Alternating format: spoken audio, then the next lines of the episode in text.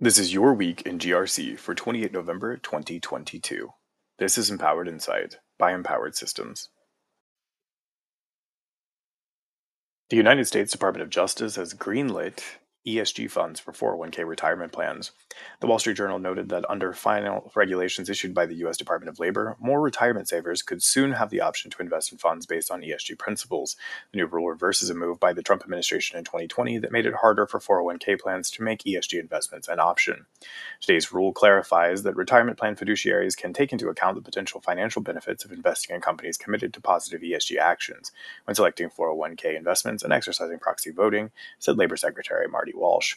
Lisa Gomez, Assistant Secretary for the Department of Labor's Employee Benefits Security Administration, said regulators heard from 401k plan sponsors and others in the retirement industry that the Trump era regulation had a chilling effect on being able to consider climate change and other ESG factors in making decisions about investment offerings.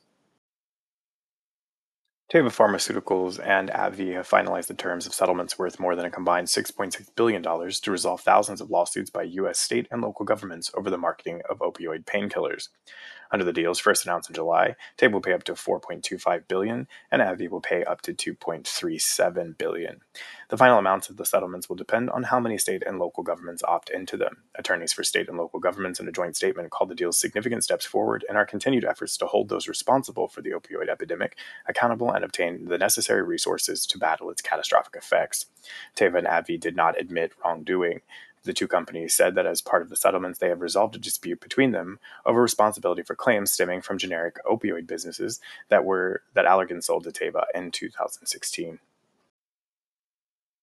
According to CNBC, Credit Suisse shareholders approved a 4 billion Swiss franc, 4.2 billion US dollars capital raise aimed at financing the bank's strategic overhaul. Credit Suisse's capital raising plans are split into two parts. The first, which was backed by 92% of shareholders, grants shares to new investors including the Saudi National Bank via a private placement. The second capital increase issues newly registered shares with preemptive rights to existing shareholders and passed with 98% of the vote. Credit Suisse chair Axel Lehmann said that the vote is an important step in the building of the new Credit Suisse.